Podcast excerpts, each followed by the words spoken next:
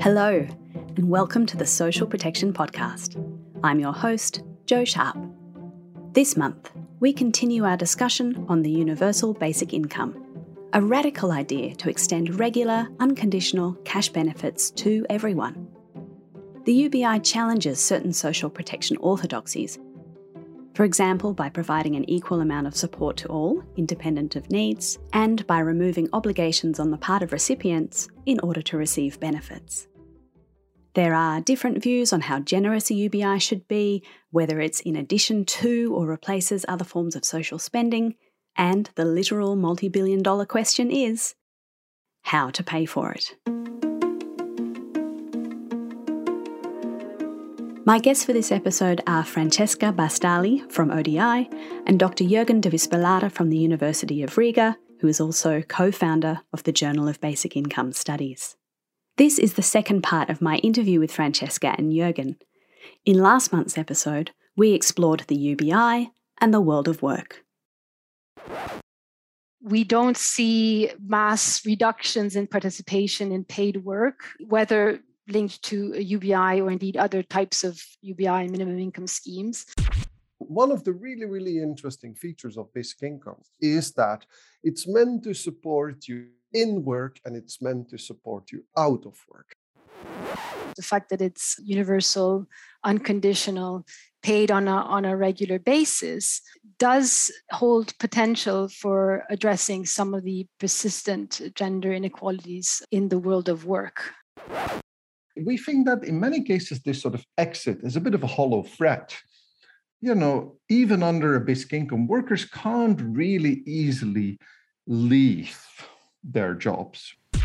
So if you missed part one, please do go back and start there. In this episode, we'll explore some of the other key considerations in the UBI debate. Are UBIs affordable? Are they equitable? How should they fit in with existing social policies? And bottom line, should countries take the UBI seriously, and will one ever be achieved? For all the considerable hype and interest in the UBI, no country actually has one in place. Despite many pilots and trials in countries as diverse as Kenya and Brazil, Canada and Finland. So, let's pick the interview up where I ask about what might be the number one objection to the UBI, namely, cost. We've started to talk about money, which is pretty key to this whole conversation. Francesca, we're talking about major investments here. It's several to many percentage points of GDP, depending on whether a UBI is provided at levels to eliminate poverty or perhaps some lower fraction of the poverty line. The money, as they say, has to come from somewhere. What are some of the ways that people propose to pay for UBIs? So, where we've seen UBIs actually implemented, governments have relied on different ways of financing.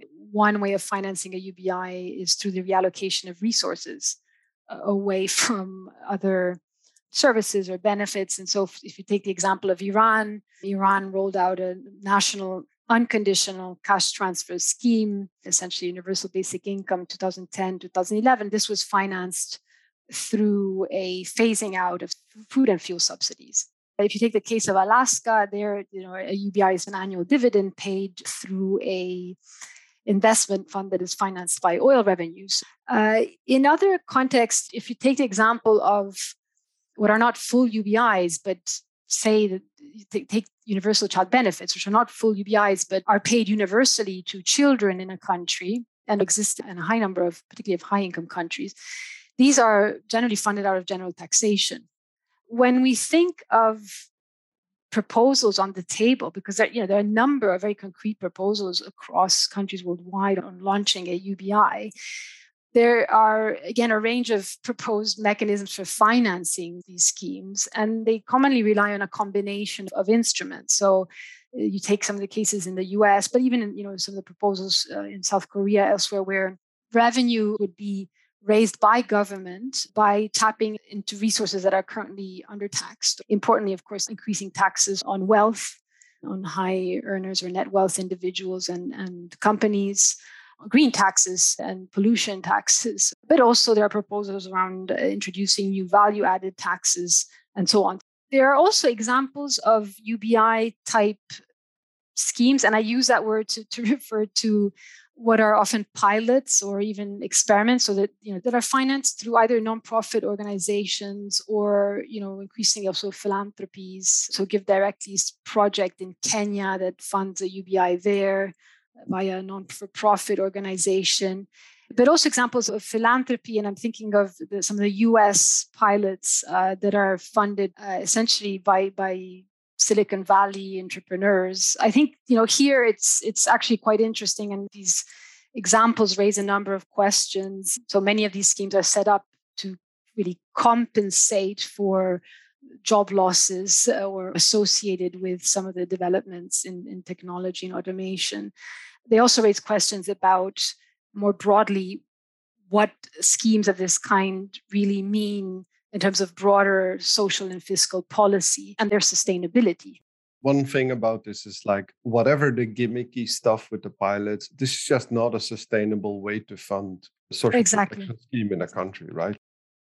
It's not social protection. I mean, it's not, not at all. It's yeah, not. Exactly. So I think, I mean, it raises questions about what are we talking about. but many call it a UBI. And some of these, some of these experiments that they're doing at the city level, you know, with these mayors across the US, but then there's the question of yeah what is it? How you know how does this fit into the wider context? I mean i mean a, a, a, lot of the thing though with i think people often underestimate the difference between running a pilot and running a policy right? So yeah you have all sorts of special funding for two year type of pilots and stuff. But thinking the sustainability of financing as a full on policy not just expanded but also run over time you know? Jürgen, we've been talking about financing. Does it ultimately come down to cost. Are UBIs considered just too expensive to be seriously considered? So people are asking this question, right? And and I think that's slightly the wrong question. So I prefer the version that one of my colleagues back at the University of Bath, Luke Martinelli, uh, he, he phrased it as: Is there a basic income that we can afford that is still worth having? Right? Because you can imagine at some point a basic income can be made very inexpensive and it can be made very expensive. And it can be made in a way that fits with existing budget or it can be proposed in a way that really acquires a lot of extra financial capacity so to speak but but the more inexpensive you make it the less this basic income will be able to do. And at some point, these are just two kind of conflicting constraints, if you like, right? So when it comes to cost, I, I mean, for me, I often find there's sort of two big misunderstandings in that debate. So there's sort of an accounting misunderstanding. My former collaborator, Karl Widerquist, calls this the difference between the net cost and the gross cost of basic income. So the gross cost basically is just, you know, you take the amount of people in a country and the level of basic income and you do a little sum and that's the cost of basic income. And you know, you can discount it with some of the programs that that it might be absorbed by it, you know, and and then you have a slightly revised number, but it's still going to be a massive, massive number. What that misses is the fact that at the end of the day, yes, everyone gets a basic income. But the idea within the basic income community is that people on the high income side, they in a way pay back their own basic income. Right? Yes, basic income is universal, but it is implicitly targeted towards the lower end of the income distribution because that's where you have the net beneficiaries the net cost of a basic income is only the cost of a basic income of the people who receive it and are not able to pay it back, so to speak, right?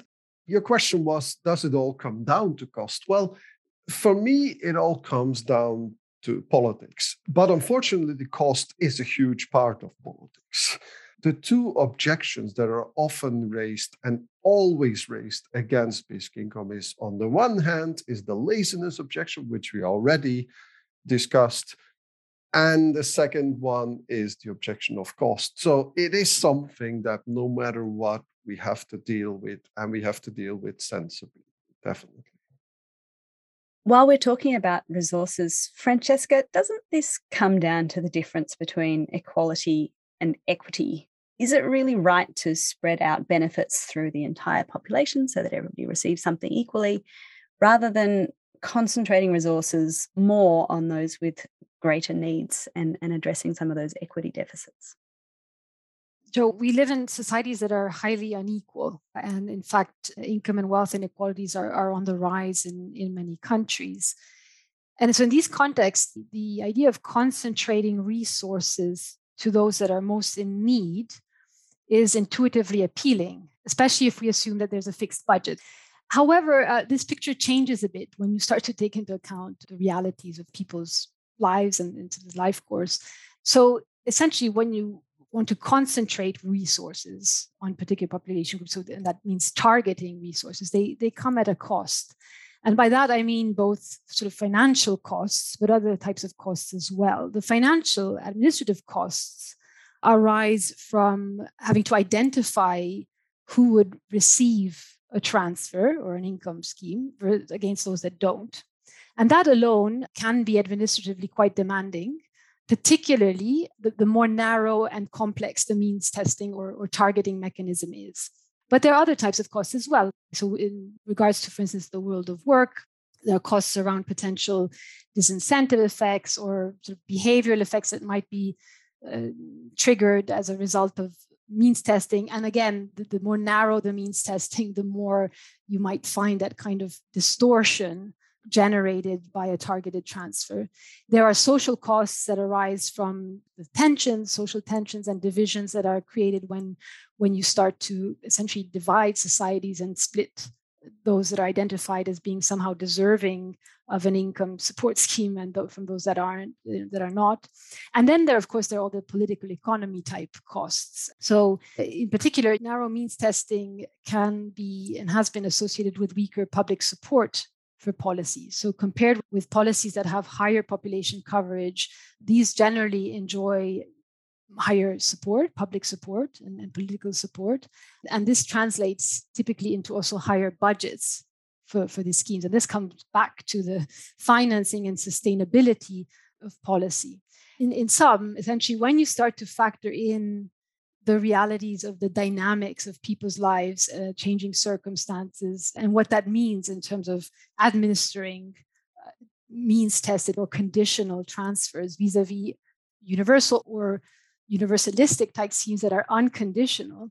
Once you start to factor in the, the potential political economy dynamics of public policy, some of the potential benefits or what are intuitively you know appealing aspects of targeting frankly are weakened and actually the, the arrow would point towards the potential benefits of uh, fully universal or indeed more universalistic and unconditional approaches i fully fully agree with francesca and and to my mind this i mean it, it was a good question but it's a fake opposition if you like, right? Because this idea that we're giving Elon Musk a basic income, no, we are not. Not really you know, yes, he gets a check in the thing, but we're also sending him a tax bill instead, right? So, I mean, uh, Philippe van Parijs wrote this thing, which I think is really, really spot on, which is saying, look, we give basic income to the rich because it benefits the poor, right? And the reasons it does that is all the reasons that Francesca was saying. Jurgen, in your writing, you've pointed out that social policies in general are path dependent. It takes a lot for countries to deviate from historic approaches. We are living through an enormous rolling series of health and economic shocks right now. Has the COVID shock disrupted or at least affected political thinking about the UBI? That's a really, really interesting question. So I think we're still trying to figure out what is really explaining this recent interest in this kingdom. How does that interact, you know, with the financial crisis, with concerns about AI and technological unemployment, which you could view as a sort of a crisis in the making as well. Now with the pandemic, COVID 19. So that's a lot of crisis.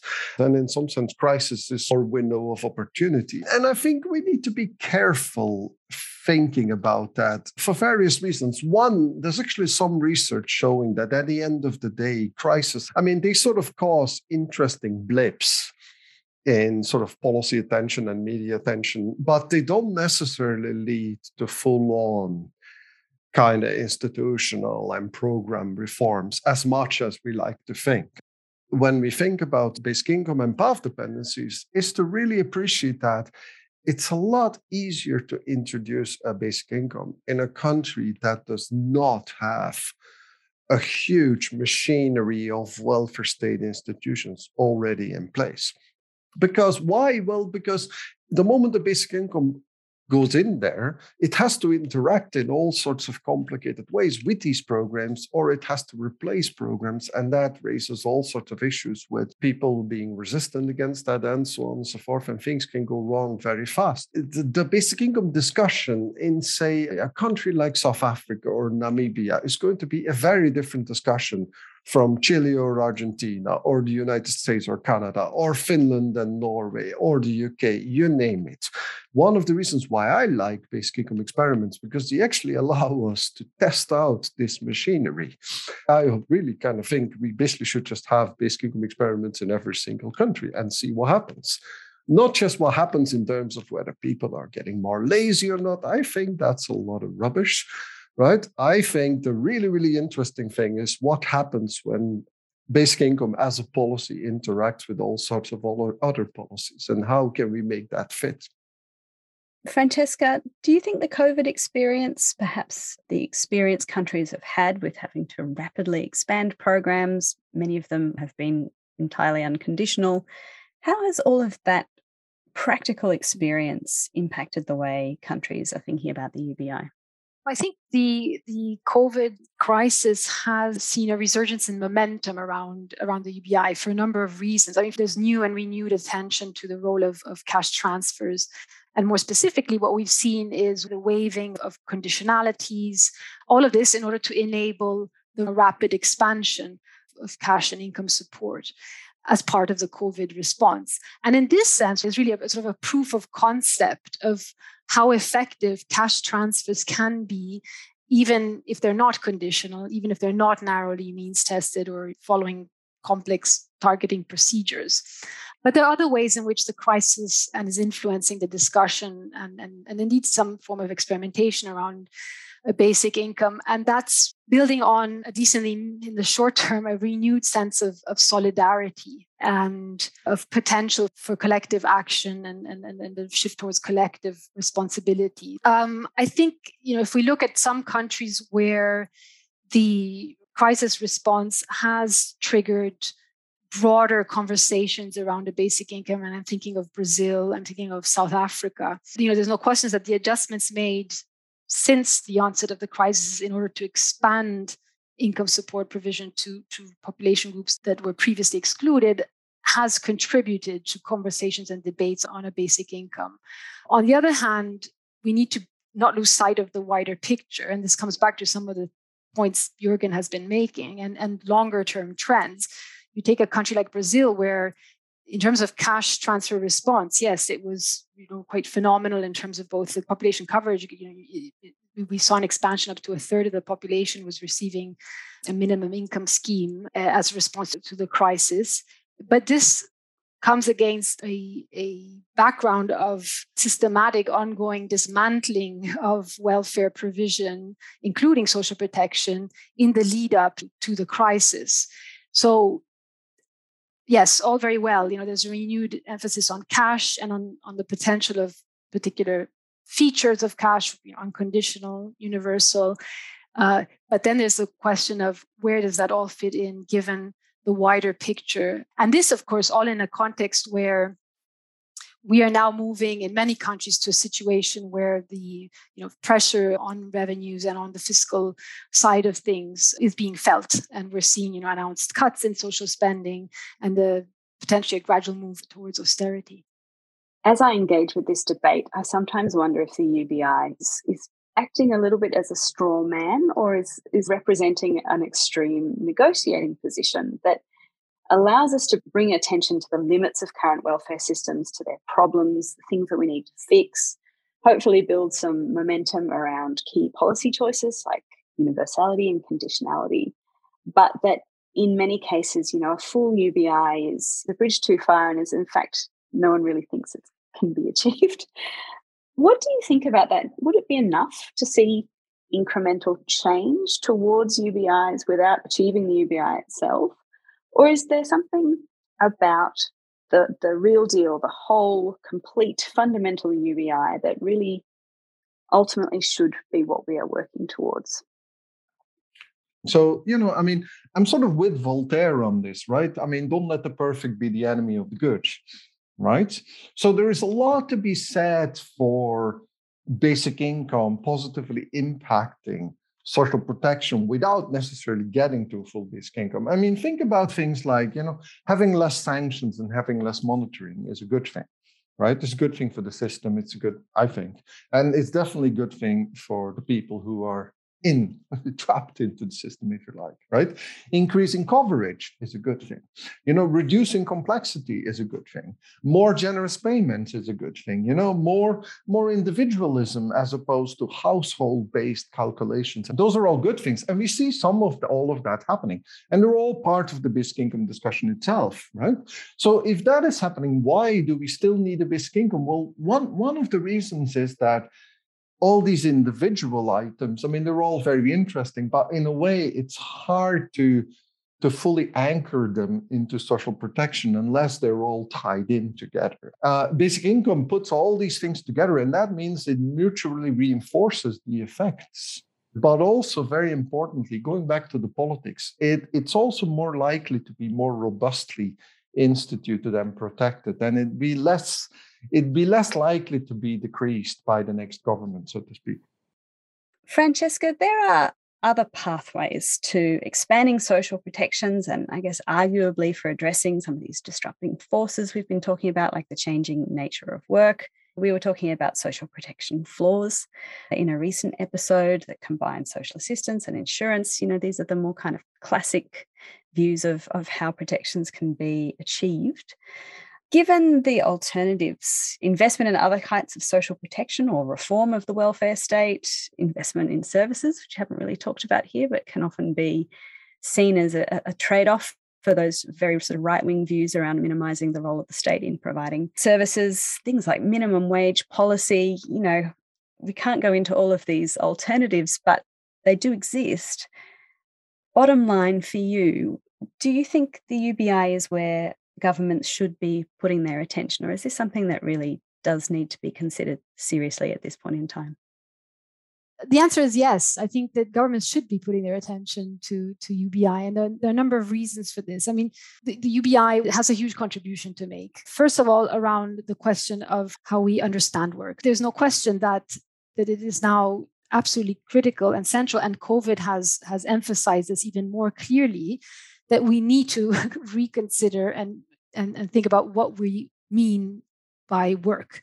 And that equating work with paid work or paid employment is simply not working. So we need to more carefully uh, consider unpaid work but also wider tasks and activities that may have limited or no monetary value but that are of value to individuals and society. Because until we do that some of the shortcomings and gaps in existing social protection schemes will not be addressed because essentially they are based on assumptions and the conceptualization about work and the valuation of work that then leads to the replication or perpetuation of certain inequalities. And the role of UBI here is, is central. There's a second potential contribution, which is around uh, policy design and implementation options. So the UBI presents potential advantages and benefits over other type of income support schemes. So in contrast with schemes that focus on narrow means testing or targeting and on narrow conditionalities, sometimes which can be very punitive and that ultimately work against poverty and inequality reduction objectives, uh, UBI showcases what the options in terms of design implementation are, and I think indicates an important way uh, forward. The third important contribution that UBI makes and, and, and the reason why governments should be putting attention here is that it, emphasizes uh, the role of wider labor policies, but also basic services. And this again comes back to a point that Jürgen has repeatedly made. That UBI doesn't operate in a vacuum. Now, this is true for cash transfers more broadly, but the whole UBI debate and, and implementation in, in very practical terms necessitates a wider conversation around the system as a whole and this is absolutely crucial and this is you know why governments need to be talking about and, and putting their attention on UBI. So, would a UBI help tackle existing gaps and, and inconsistencies in social protection systems um, and in wider sort of labor regulation and so on? Well, it, it really it really depends. It's not by chance that there are advocates of UBI across the political spectrum. And I think we need to be very clear about so, you know, what are we talking about here? Some see the UBI as part of a wider plan to shift uh, risk and, and responsibilities increasingly towards individuals away from the collective. Under this approach, a UBI will contribute to an increasingly sort of residualist, minimalist social protection system.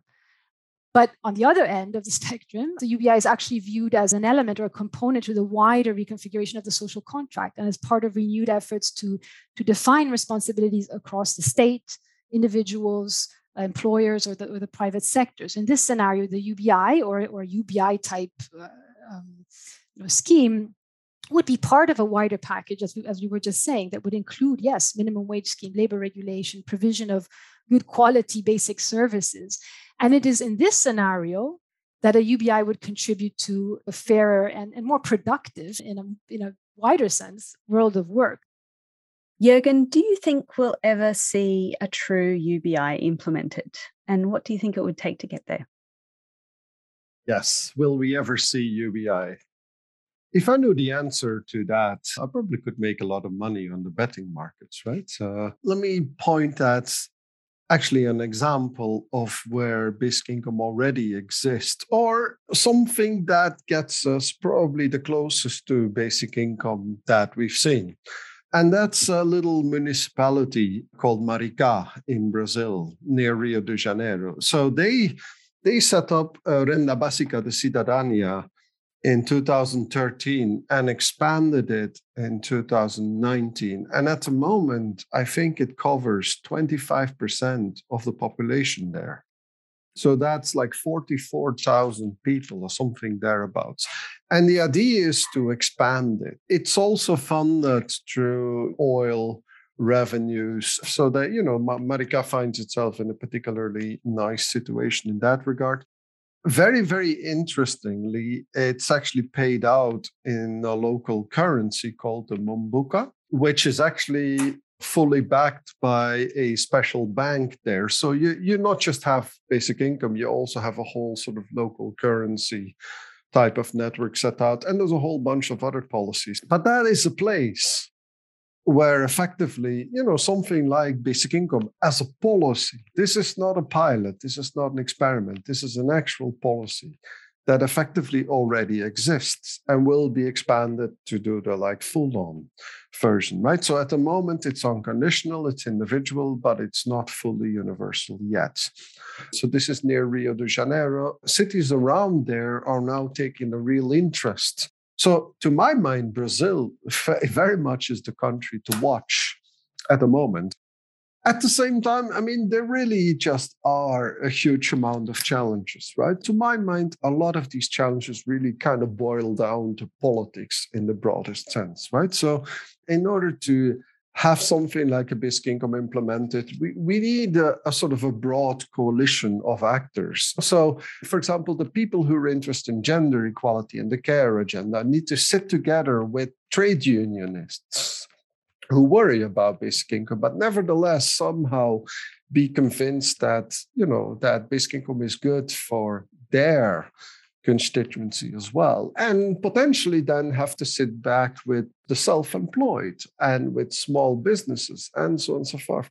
Bringing all these things together is not always that straightforward. And and I'll make one final point. I think one of the biggest sort of philosophical issues around basic income is that ultimately basic income is a policy that is about trusting people.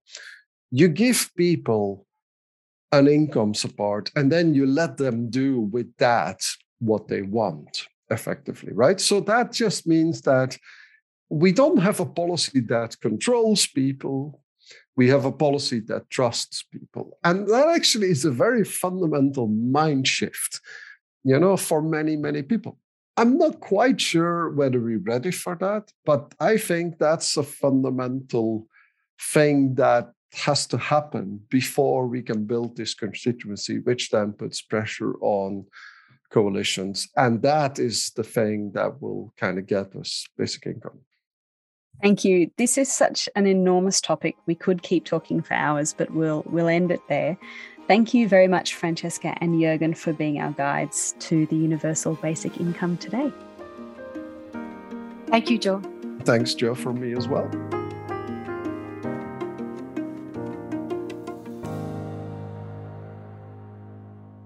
Before we go, we'll end with some quick wins. Each month, we ask a guest for recommendations, news, and stories that have sparked their interest and that we think you should know more about.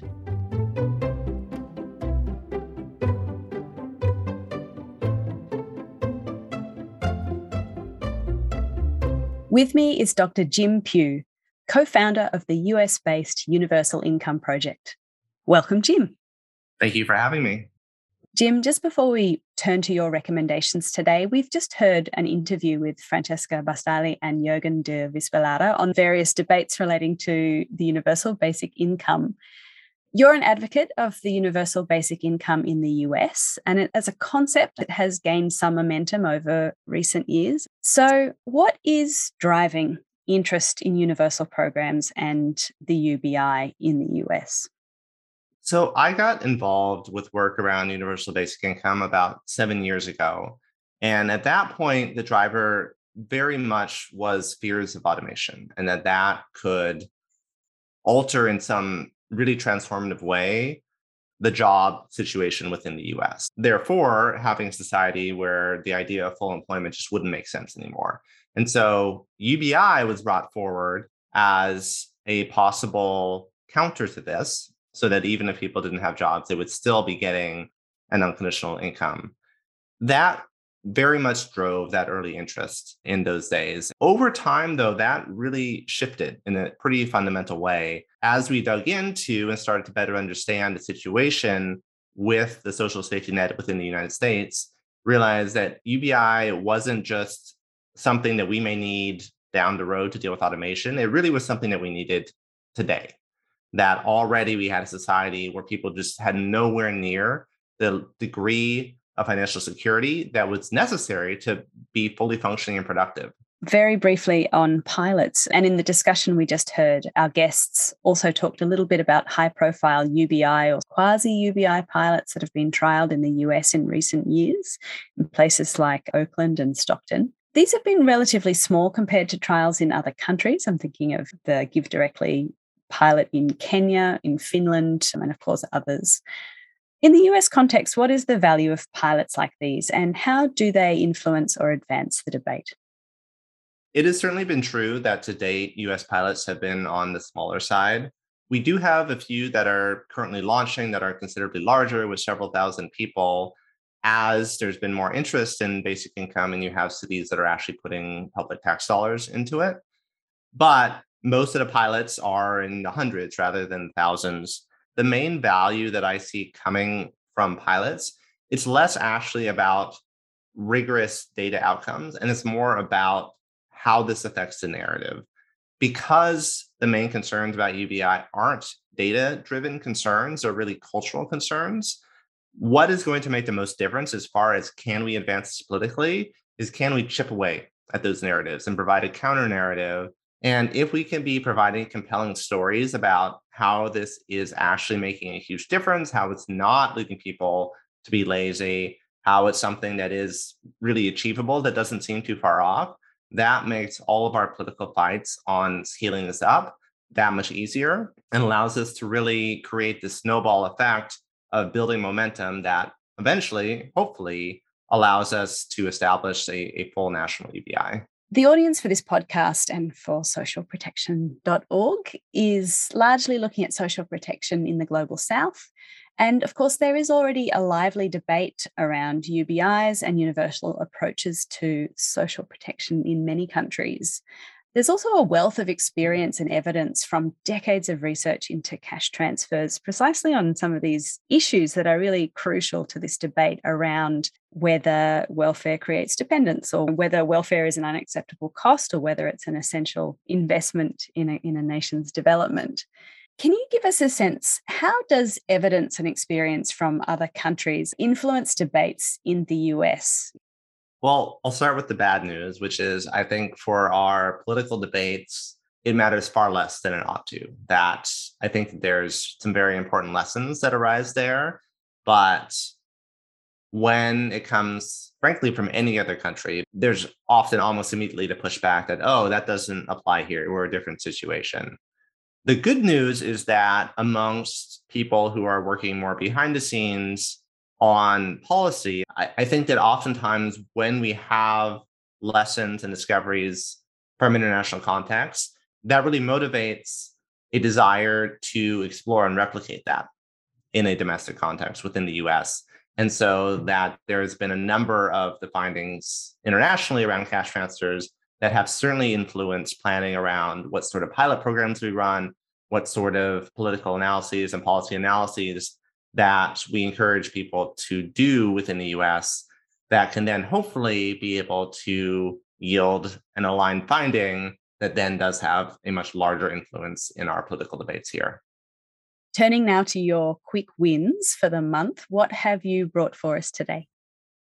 I would really recommend for folks who have access to it, there is a show on Netflix called Maid, which came out in the last year, I believe. And it's based on a true story of a young woman and her child who are trying to get out of an abusive relationship and having to navigate demeaning and inaccessible social services to really get the absolute bare minimal support in the US.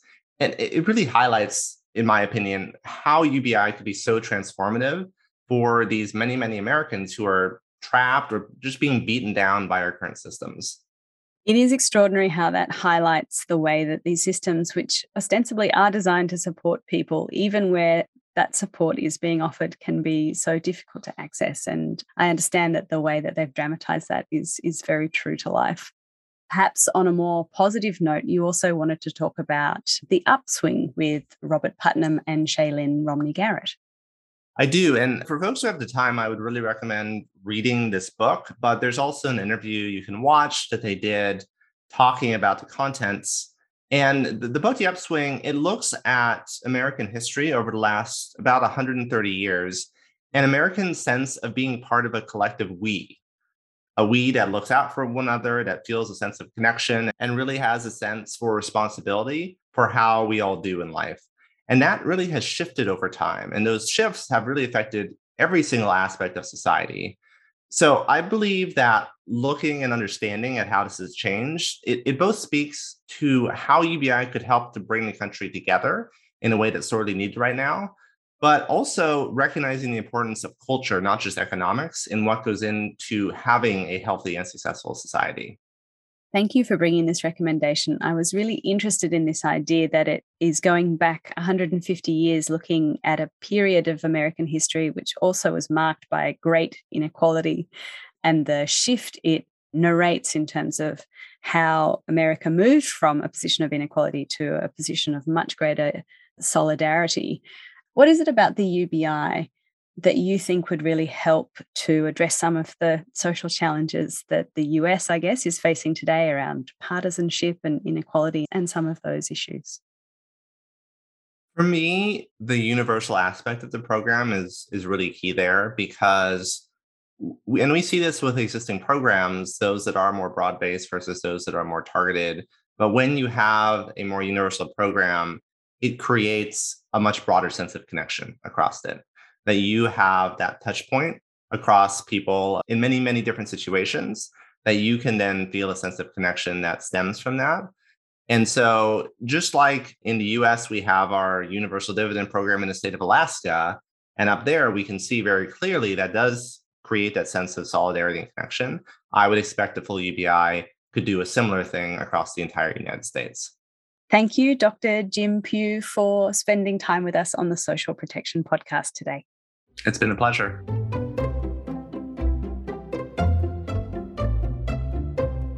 And thank you for joining us for this episode of the Social Protection Podcast. We are a production of socialprotection.org from the International Policy Centre for Inclusive Growth. Follow us on Twitter at SP underscore gateway and find us on Facebook, YouTube, and LinkedIn. Subscribe to this podcast via your favourite podcast provider and leave a review. Back next month. See you then.